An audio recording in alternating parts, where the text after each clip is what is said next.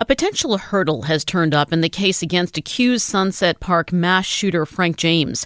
Bloomberg News is reporting that lawyers for James say the FBI may have violated his constitutional rights by taking DNA samples without telling them about it, and that the lawyers may seek to have the evidence excluded from the case.